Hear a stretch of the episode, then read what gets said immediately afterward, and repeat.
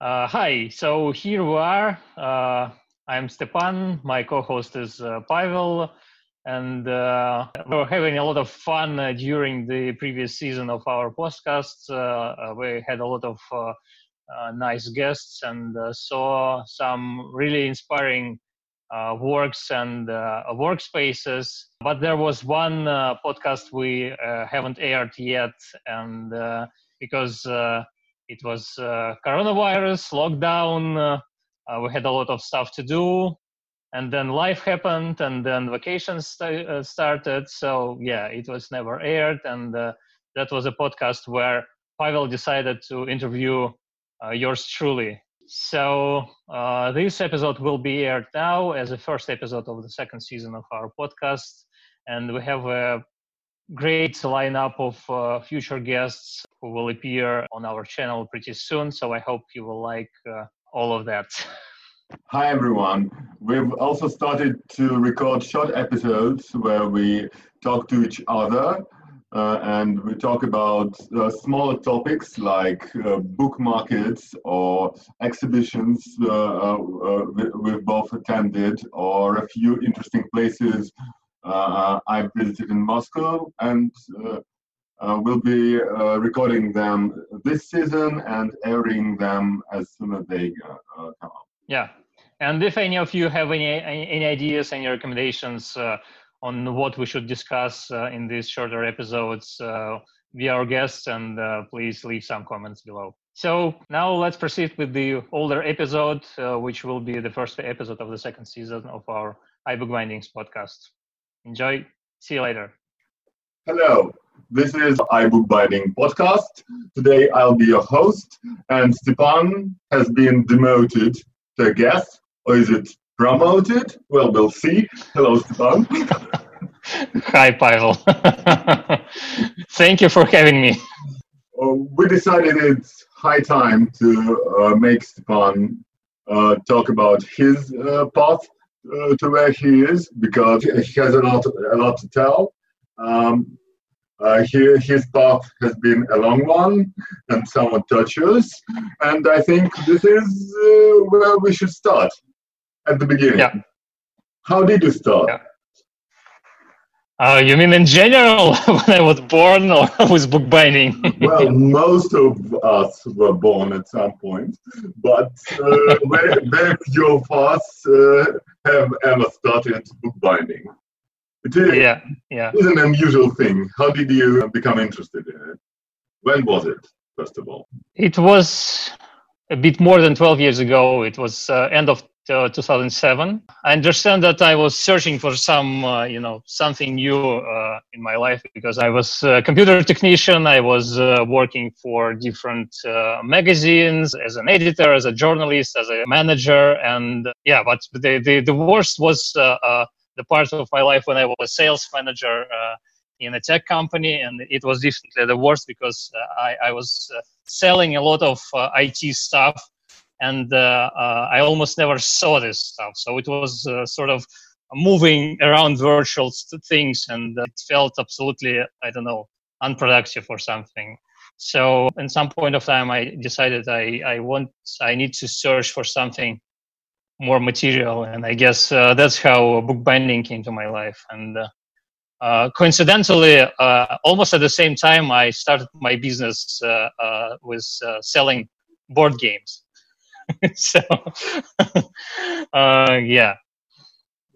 Uh, I find uh, this particular path very surprising because, uh, in terms of education, most of your life you were preparing to become a programmer or something IT related. I can understand the, the business bit. Your father uh, is a successful businessman. Well, yeah. Uh, that I can understand. But how come uh, did you start doing something with your hands? Uh, were you crafty before that? Were there any hobbies that involved actually doing something, actually making something? I guess as uh, all, all Soviet boys, uh, I had my share of uh, crafts education in the school. So there was that, and, and I liked it. Uh, but then uh, I think most of my skills come from my uh, paternal grandfather. We spent a lot of time on his uh, dacha, uh, making some things with wood and using power tools, and he taught me a lot. I know now, and he he showed me lots of tricks and small things that make your woodworking life so much easier, and not not only woodworking life, but ju- just working with tools and uh, then he passed uh, many of his tools uh, to me. So uh, yeah, I, I, definitely feel his heritage in my work and in my workplace almost every day. But in terms of hobby and nothing preceded bookbinding, you want like uh, uh, carving or no, no. So, um, so, so how did it start? Why bookbinding? Was it an accident or was it something? Did you try other things or? Well, I, I definitely had some, some hobbies, but uh, they were not not so craftsy, I guess. And uh, what was the project with which uh, uh my uh, bookbinding hobby started? It was a, a, notebook for for a friend. So I, I decided to make a present for a friend, and uh, then I started to research and uh, yeah, uh, I showed this book uh, last time we talked with Inger, and that's my first tutorial. And I, I, found an, an, inscription in it. so it was bought in 2006. So it was a year earlier. So I was thinking about this for, for some time. It was uh, sort of fermenting in my mind for, for, for a year or so before I, I, I really started making books and uh, then uh, yeah then i decided to make this first uh, journal notebook and uh, then the second one then the third one and uh, yeah it just went off like that. But your interest in books as objects uh, runs deeper? As long as i know you you've been buying books almost obsessively yeah. I guess i guess a bit too much books yeah definitely something that uh, uh, runs uh, through both sides of my family because uh, both both of my uh, grandfathers and grandmothers uh, had extensive book collections modern books classic books theme books i don't know. My grandfather had a huge collection of books dedicated to the um, Patriotic War. And uh, my maternal grandfather, of course, had a lot of books uh, uh, on philosophy because he was uh, a philosophy professor in multiple languages, not only in his native Romanian, but in many other languages as well. Um, so, yeah, I grew up with, with a lot of books in, around me, and uh, I feel strange when I don't see books in, in an apartment. We've all seen this meme. If you've uh, uh, come to somebody's home and they don't have book, don't them. Uh, I'll have to cut this out. or or bleep this out.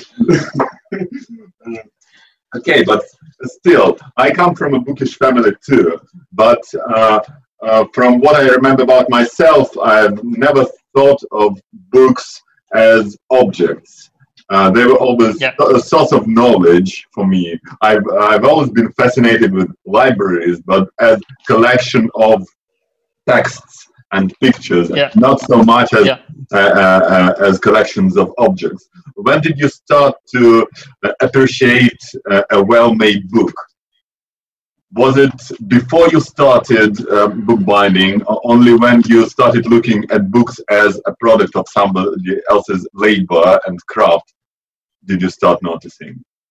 Well i, I always appreciated nice book design and uh, I, I, knew that uh, there are uh, handmade books and uh, books that are we uh, that have designs um, made by hand by by some masters but I don't think I, I really saw a lot of them uh, besides, you know, in museums. I never had any leather bound books uh, uh, at my home or, or, neither had my grandfather well maybe no, I don't think they had any any design bindings uh, in their collections.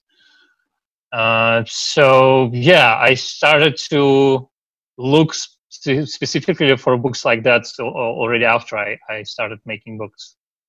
When I when I wanted to you know to find better ways to to make books and find ways to improve my skills.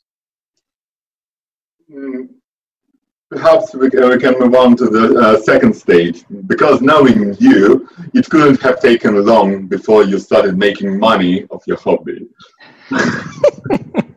yeah. yeah. How did, how did that start? Was it uh, teaching? Was it making books? Was it repairing books? What started you off in this business? So I think it was 2014 when I started teaching bookbinding. So it was uh, almost seven years after after I started making books. Uh, but my first uh, income from bookbinding was in 2008, so uh, it was pretty fast. It helped a lot that I'm pretty meticulous when when it's about uh, you know small things, making small things perfect, and and I like to to be uh, when I'm when I'm woodworking or, or when I'm making book, I try to make everything look the best. And uh, it was right from the beginning. Even even without any any skills at all i i still tried to make my best. And uh, uh, pretty soon some people around me started to notice that and uh, i got some of my first orders and uh, of course now these books well maybe two of my first orders i wouldn't say I would sell them now, or I would take any money for them now. but starting with the uh, third project, when I was reckless enough to to start buying leather, uh, like in, in proper hides, uh, I, I started to well, my work was pretty nice at that moment, considering that I, I wasn't I wasn't doing bookbinding for for quite a long time.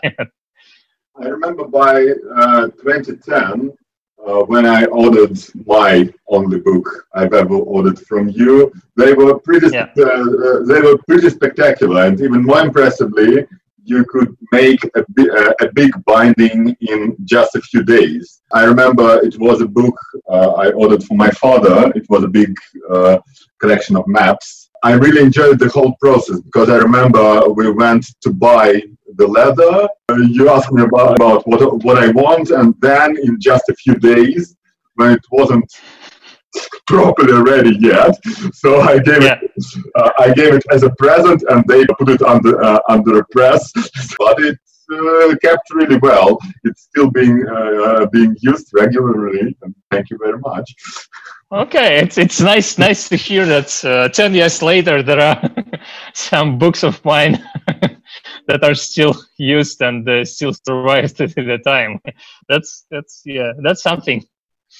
Yeah, I, I, remember it was a pretty fast project, and I, I had not much time to do it. But uh, really, uh, for for many bookbinding projects, uh, uh, there is you, you can you can uh, make many bookbinding projects in, in under one week, and even in in just two or three days. Uh, and uh, the the most uh, lengthy part is waiting for for the glue to dry because on every stage it's it should better be drying for for a day or two because otherwise there is a chance uh, that uh, something will bend, covers will uh, will bend, or the uh, the spine will shift or something like that. So uh, yeah, there may be a lot of problems uh, because the glue isn't dry yet. But then yeah, I just had to give that book to you, and you were smart enough to follow the recommendations and keep the book in drying for, for several days. So yeah. Uh, was it just uh, the book binding that you started uh, doing right away, or sewing uh, the uh, the book too? I mean, uh, making the the paper block. it it, yeah. it seems to have come somewhat later. I think you started with bindings for printed books, and then you st- st- started sewing. Am I No, no, no. My my first projects were uh, were hands-on uh, right from the from the beginning. So uh, one of my first books was a, a, notebook, as I said, and I, I printed some uh, uh, sheets uh, I downloaded from internet. Uh, I have sewn them, I cut them, and I and I uh, put them in, in the, into cover. So it was case binding. Second book was a collection of.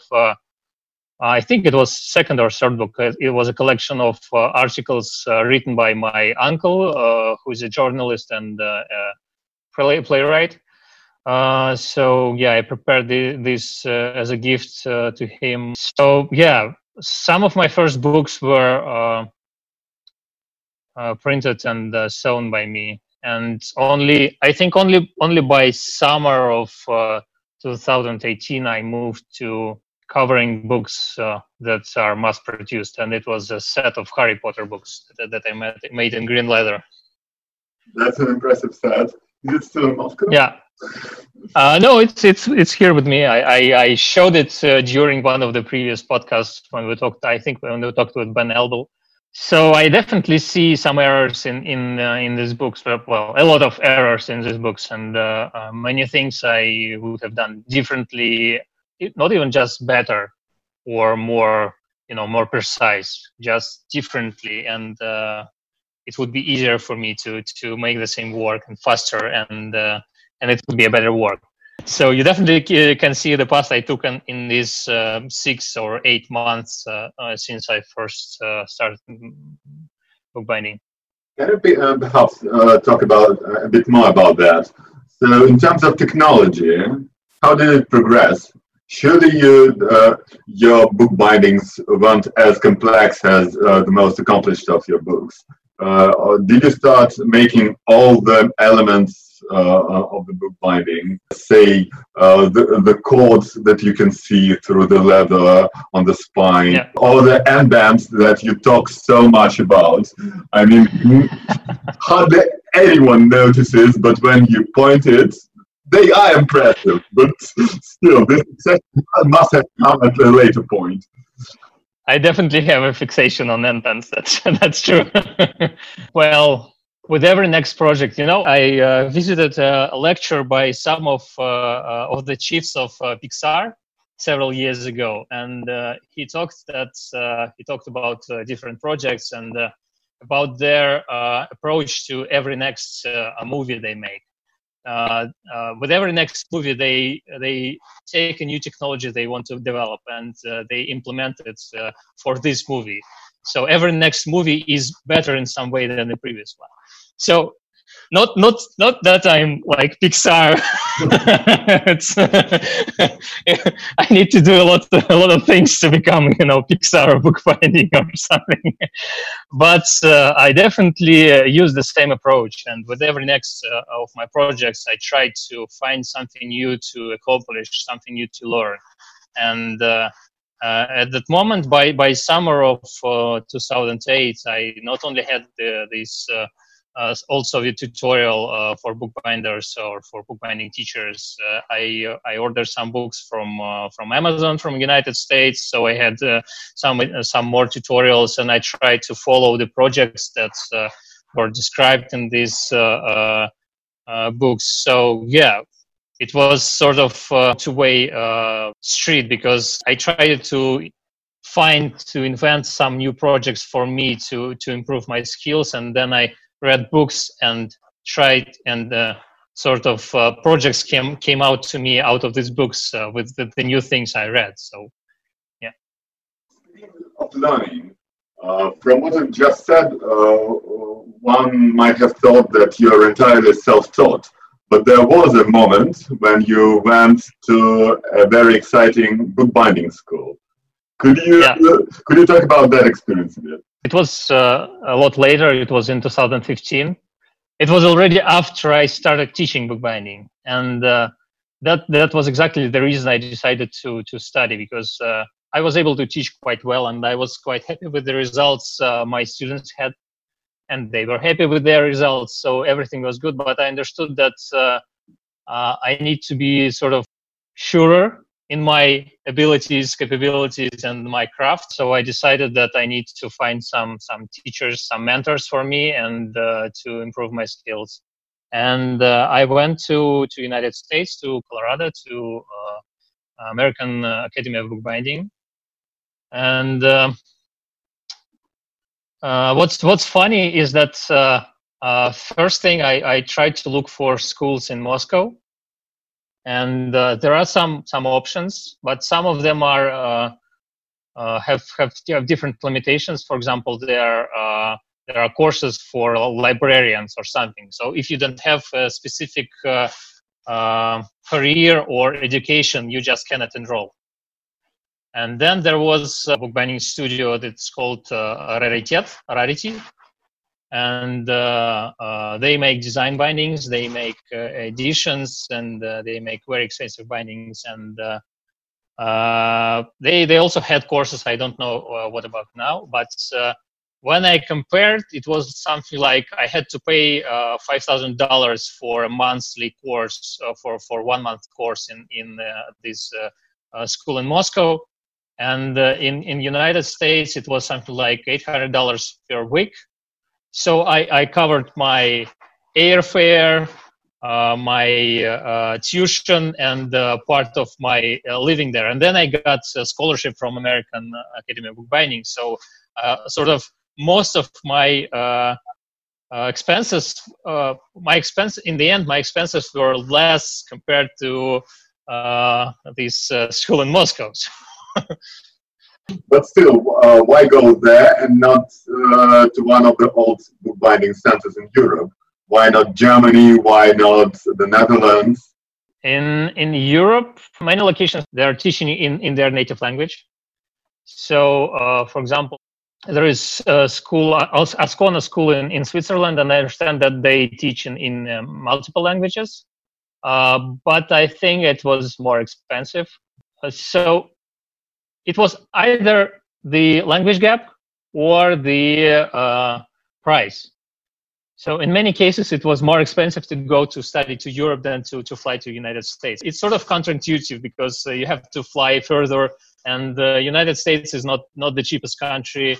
But yeah, I I, I compared something like ten options, uh, including this one in Moscow, and in the end, uh, it seemed to me that uh, uh, uh, American Academy of Bookbinding was the, the, the best. And uh, yeah, of course, the, the uh, choice of courses was important to me because I, I found two courses I wanted to take. One, one was uh, a course uh, dedicated to box making, and the second one was uh, leather binding.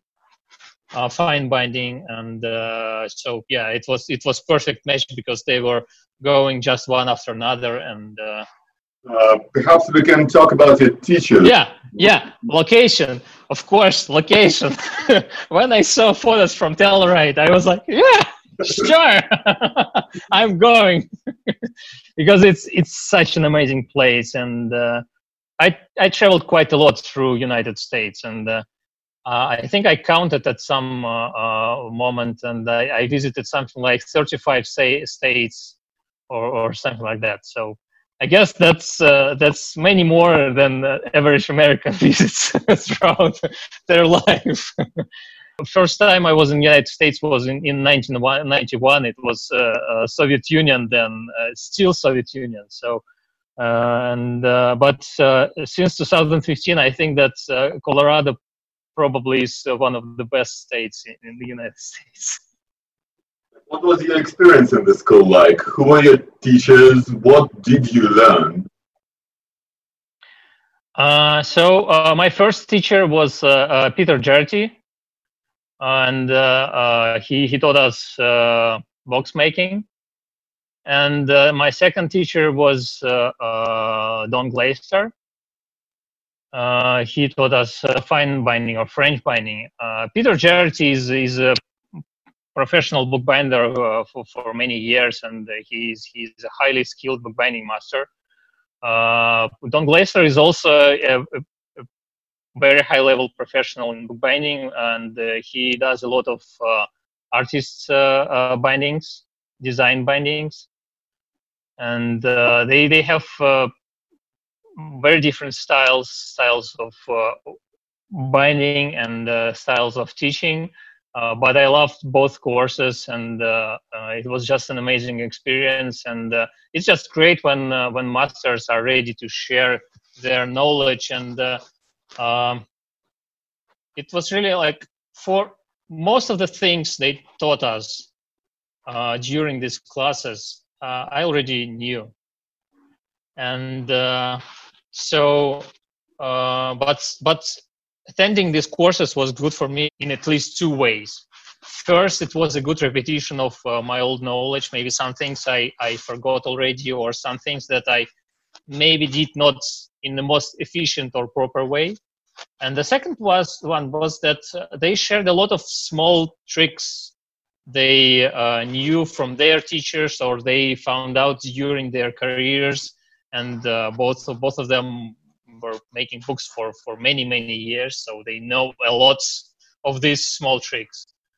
And uh, uh, I think uh, the, the, thing I cherish uh, the most is exactly all these small tricks I learned from from them. And uh, so yeah, it was it was an amazing experience. And and this year I well, we plan to move to United States this April, and uh, in the end of May, I plan to to attend the course uh, uh, that Don Glaister uh, was supposed to teach on box making. And this July, I, I, I was planning to attend the course uh, by Peter Geraty on leather binding. So they switched roles.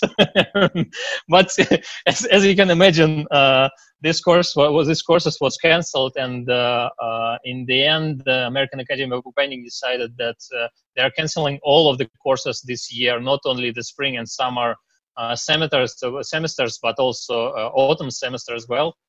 And uh, I think it's it, it, would be proper to say that they're planning some distance courses for uh, distance learning courses for this uh, autumn. So if anybody is interested, uh, check their website. They they will. I think they will announce something pretty soon.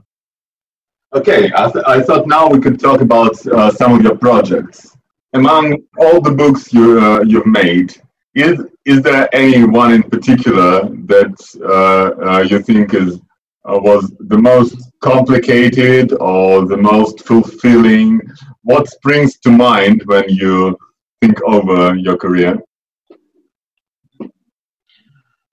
Um, well, the, there were a lot of uh, difficult books, and there were some difficulties with books as well, and uh, 99% of my books were made quite well, but uh, I guess the most difficult book for me was the one I, I didn't make properly, and uh, the client was disappointed.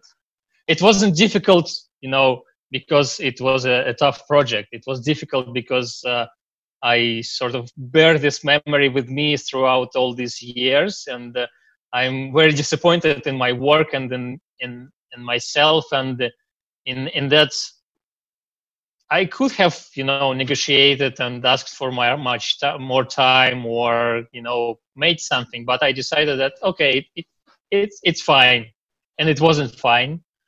And uh, uh, but at the same time, it was a good learning opportunity for me, and uh, I think I never made this mistake again since you know 2010 or something.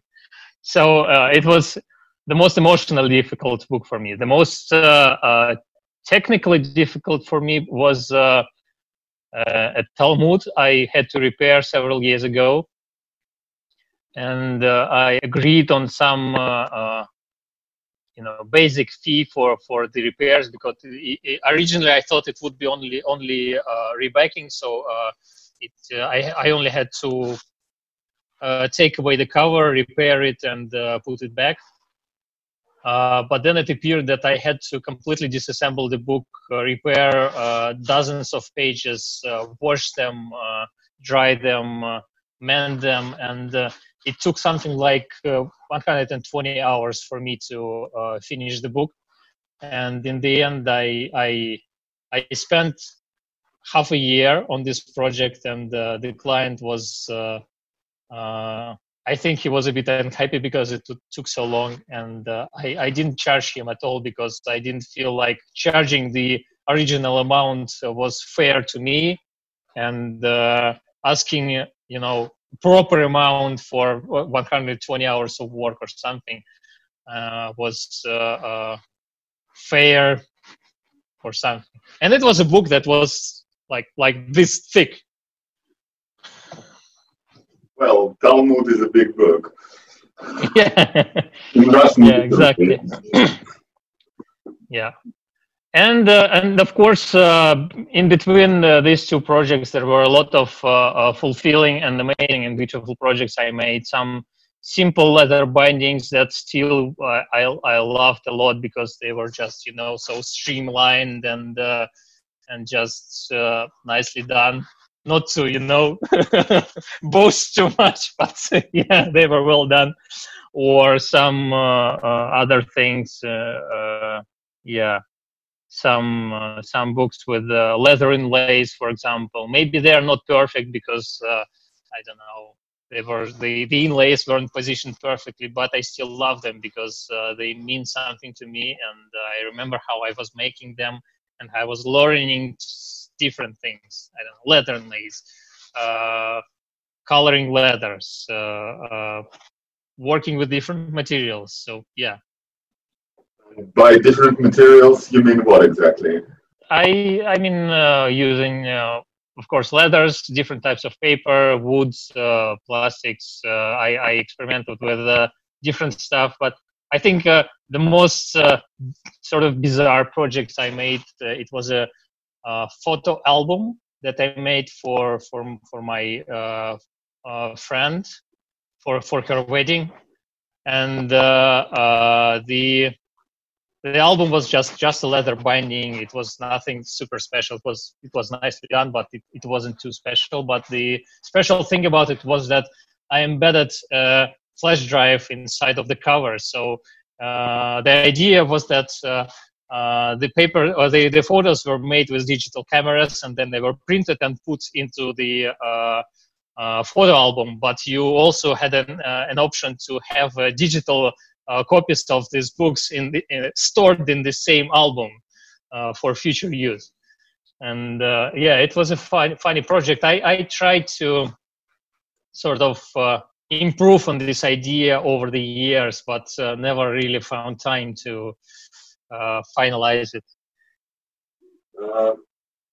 That, that's interesting because otherwise, what comes to mind when I think about your work is following traditions.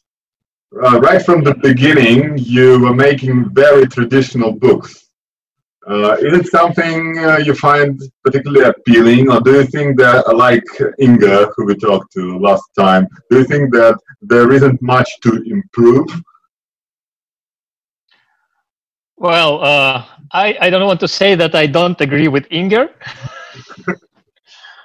but I have a a bit different uh, attitude uh, uh, on this matter, and I, I, definitely see that every year there is innovation in bookbinding, and bookbinding isn't only about traditions of 17th, 18th, and 19th century. there are many things that are interesting in and that's one of the topics we discussed with uh, Ben Elbel because Ben uh, invents a lot in, in, in the area of bookbinding, and he loves this process of uh, inventing new book structures. And some of them are uh, not not just funny ideas; they are really useful for for for in, in different uh, you know situations.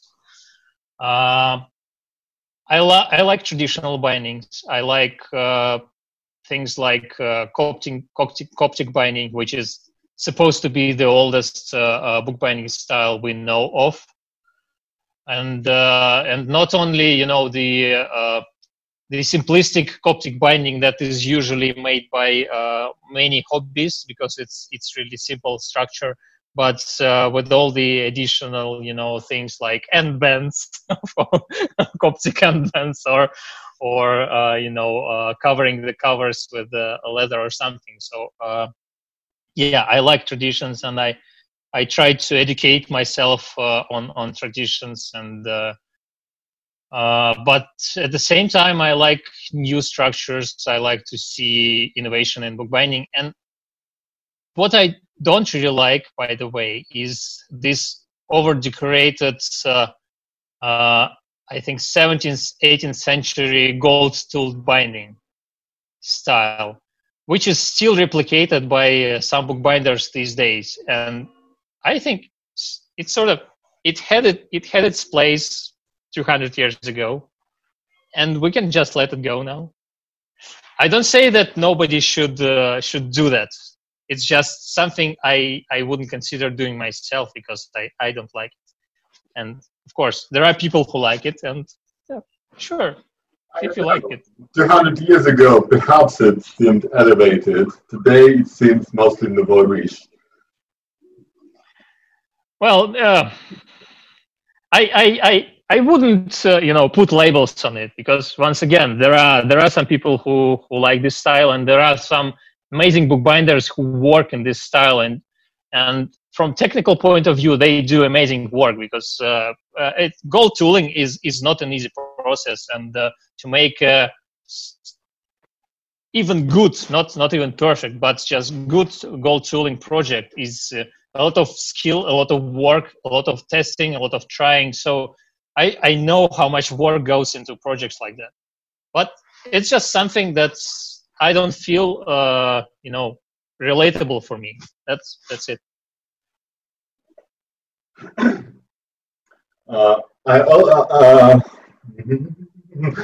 perhaps uh, we can talk a bit about your tools and your tool making because uh, for you bookbinding was a uh, was a uh, segue to yeah uh, gateway drug yeah, yeah, to, to, other crafts because uh, very soon you started making your own tools and it was first yeah. Uh,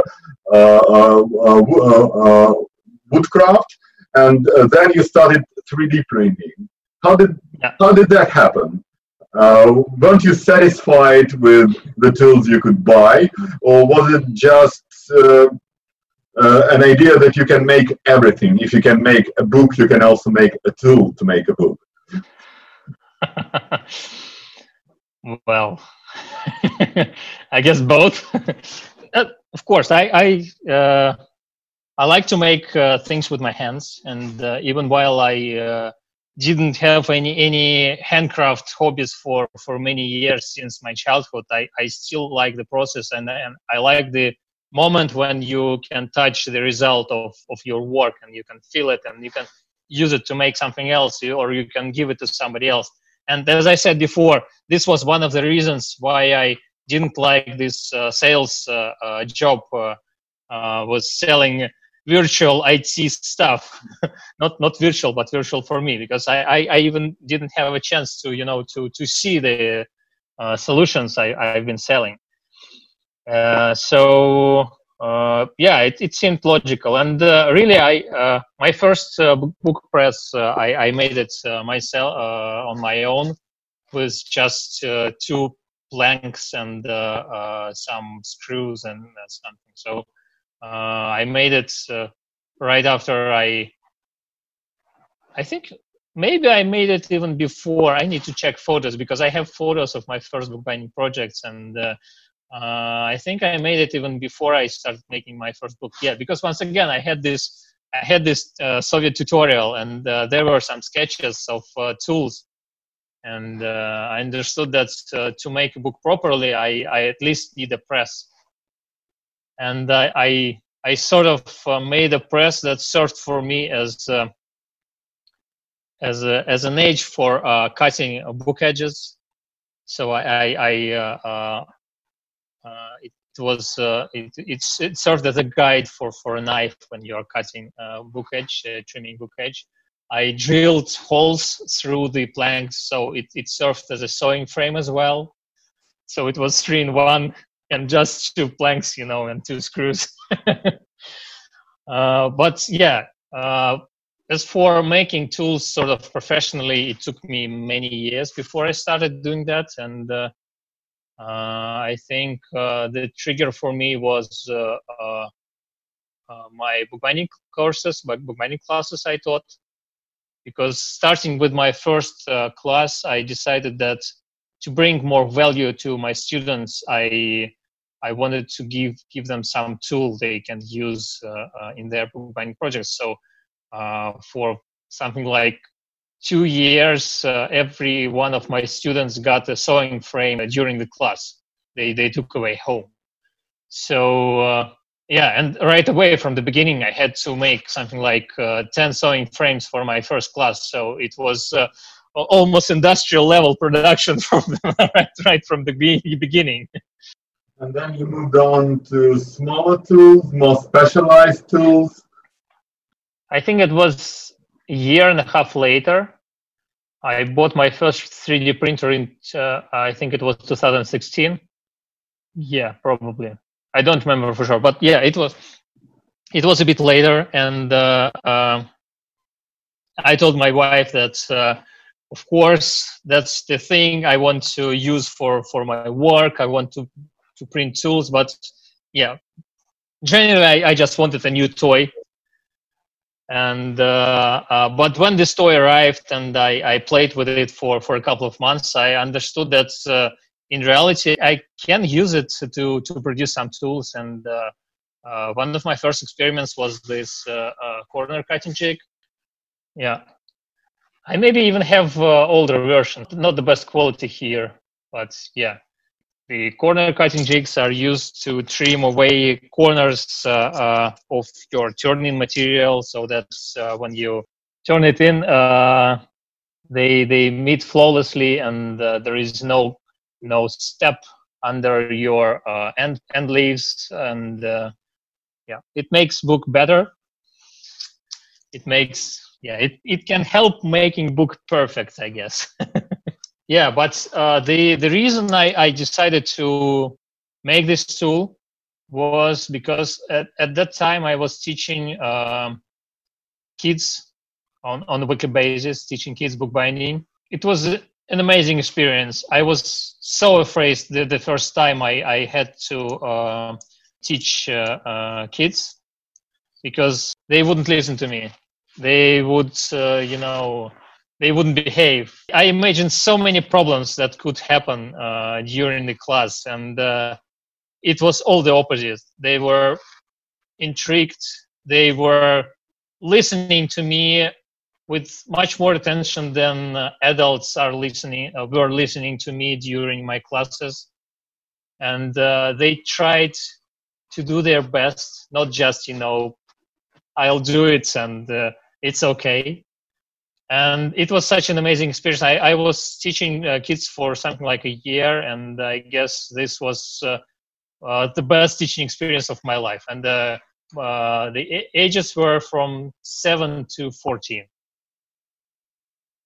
i guess 14 was was the most problematic age but uh, yeah I, I, had almost no problems with, with any of the kids that came to these um, workshops so I, I, decided to make these uh, corner cutting tools uh, for these classes because I just didn't want uh, kids to cut uh, their fingers off.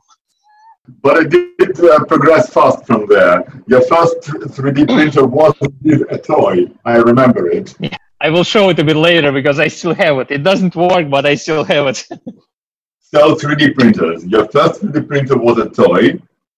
Yeah. Uh, your second 3D printer was somewhat better yeah, uh, yeah. till your, your third 3D printer you could reliably print uh, many, many orders on. And now uh, yeah. you have two or three at the same time. You're planning to buy, as usual, a few more.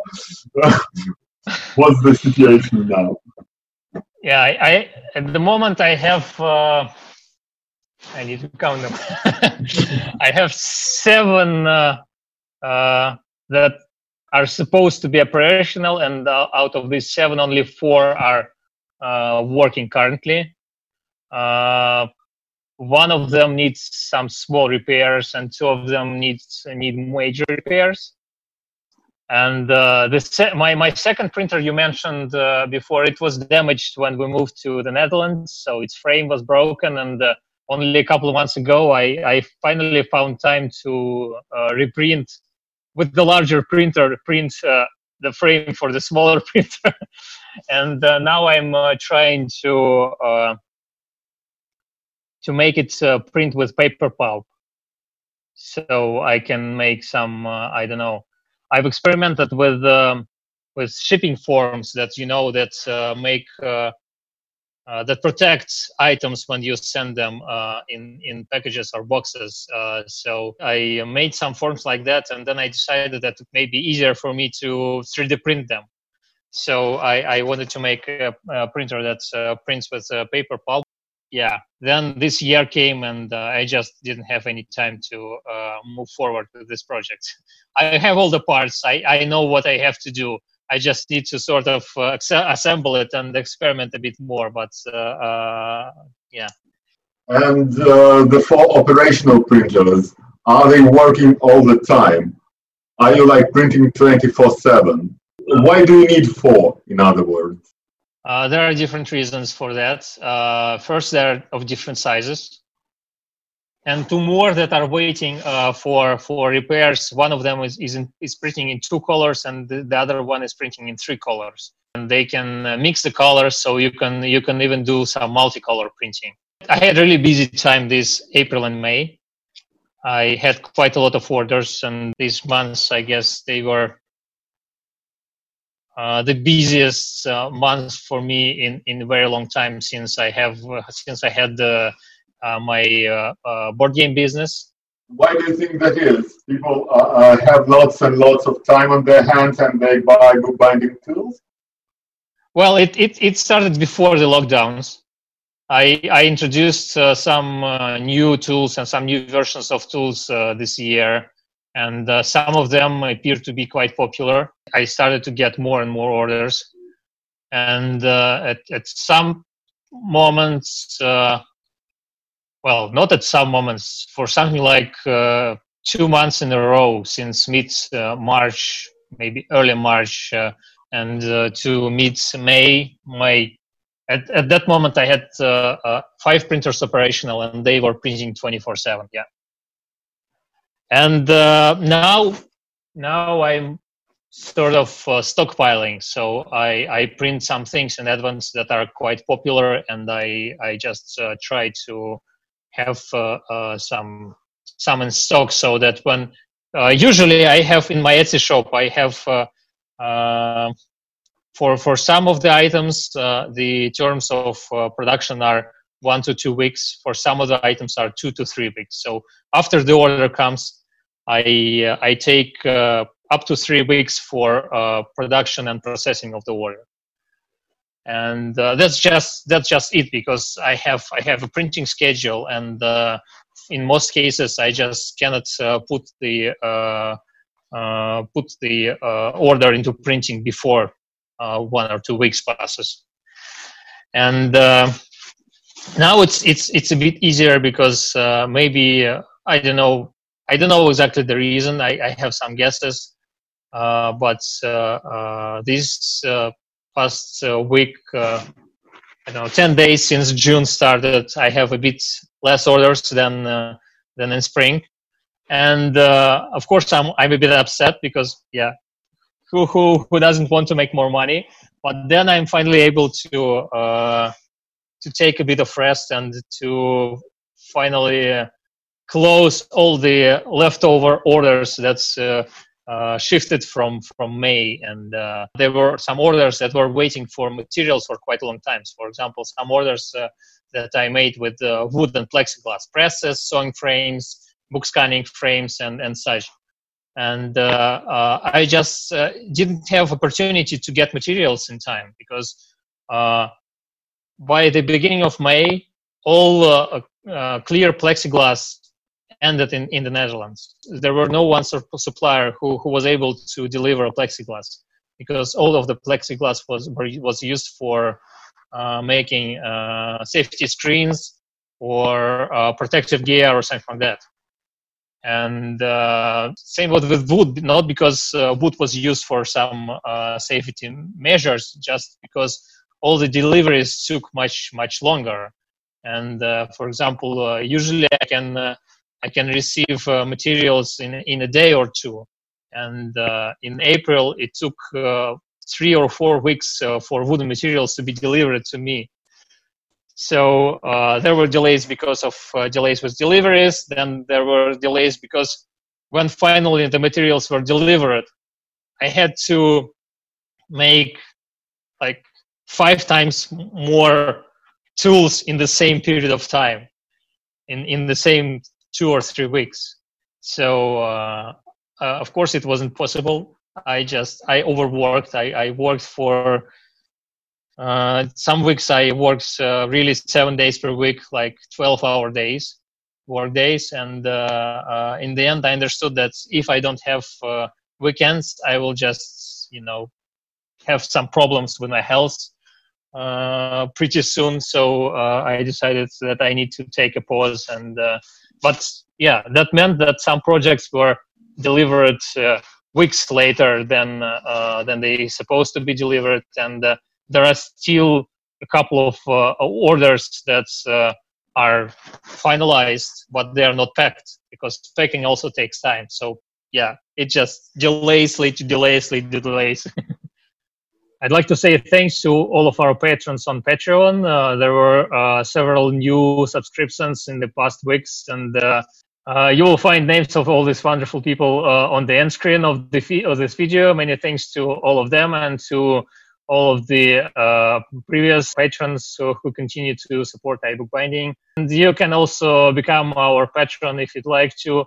So we discussed this a bit after we talked with Katie uh, Savelyeva that uh, it would be nice to invite some some physicists who know some things about liquid flows and turbulences and all that stuff to to discuss the physics of marbling and maybe we will find somebody like that. And uh, the other topic I'd like to cover is uh, topic of uh, copyright because uh, many people do not know a thing about how copyright works and what what's allowed to use. For example, uh, are the are different designs allowed to be used uh, as uh, designs in your book covers? So it can be a pretty important uh, topic for uh, bookbinders. Uh, but yeah, we'll see if if a person that can cover this topic, one of these topics, will be found in the upcoming weeks. Bye. Bye. Thanks a lot. See you next week.